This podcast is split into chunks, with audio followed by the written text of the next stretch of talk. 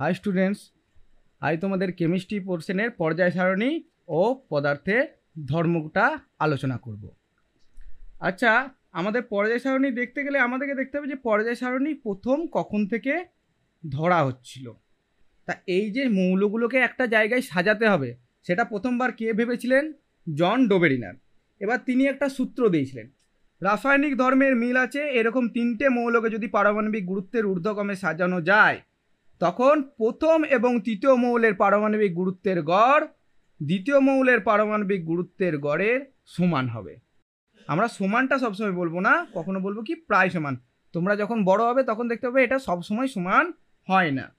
এবার এটাকে একটু মডিফাই কে করেছিলেন? Lothar Meyer. তার কথায় কী ছিল?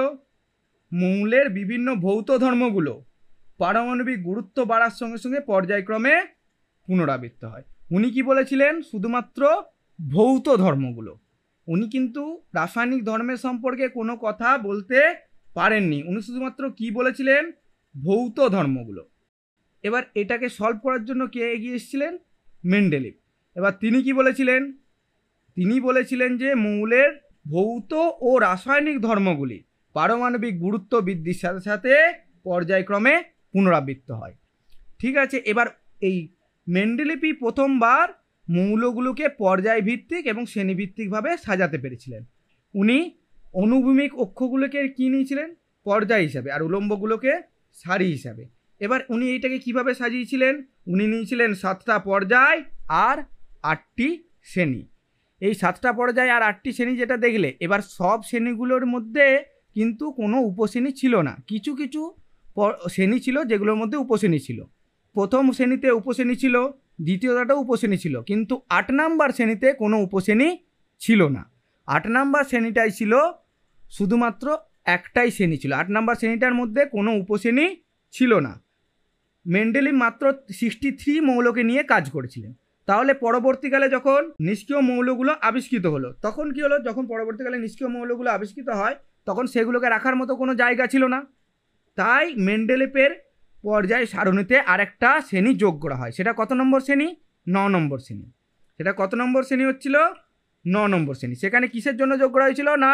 নিষ্ক্রিয় মৌলগুলোকে রাখার জন্য। এই যে আমার পর্যায় সারণীটা আমরা করলাম, এই পর্যায় সারণীটাতে প্রবলেম কী হচ্ছিল? এটার মধ্যে দেখা যাচ্ছিল কি, এই পর্যায় সারণী কিছু কিছু ত্রুটি আছে। কীরকম ত্রুটি? মেন্ডেলিভ কি বলেছিলেন? পর্যায়, পর্যায়ক্রমে পুনরাবৃত্ত হচ্ছে কি বরাবর? পারমাণবিক গুরুত্ব বরাবর। এবার কখনো কখনো কি করেছিলেন জানো? পারমাণবিক গুরুত্ব বরাবর সাজাচ্ছিলেন তো ঠিকই, কিন্তু কিছু কিছু কম পারমাণবিক গুরুত্ব বিশিষ্ট মৌলকে বেশি পারমাণবিক গুরুত্ব বিশিষ্ট মৌলের পরে স্থান দিয়ে ফেলেছিলেন। এবার এইগুলো তো আমার ত্রুটি চলে আসছে। এবার এই ত্রুটিগুলোকে আমার সরাতে হবে। সেই জন্য আমাদের কি এসেছিল? আধুনিক পর্যায় সারণী।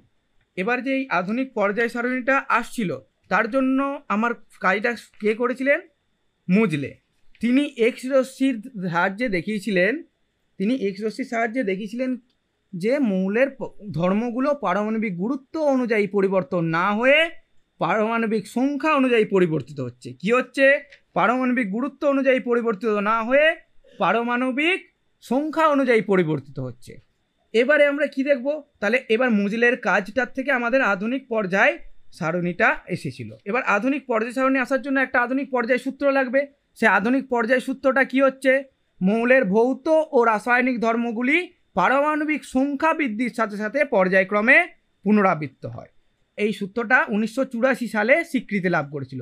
কে স্বীকৃতি দিয়েছিল? আইউপিএসি তাহলে কি হলো? মৌলের ভৌত ও রাসায়নিক ধর্মগুলি পারমাণবিক সংখ্যা বৃদ্ধির সাথে সাথে পর্যায়ক্রমে পুনরাবৃত্ত হচ্ছে। আচ্ছা এই আধুনিক পর্যায় সূত্র অনুযায়ী আমার একটা পর্যায় সারণী করা হয়েছিল। সে আধুনিক পর্যায় সারণীতে কটা শ্রেণি ছিল? আঠেরোটা শ্রেণি হলো। আর পর্যায় কটা হলো? সেই পর্যায় সাতটা পর্যায় থেকে গেল।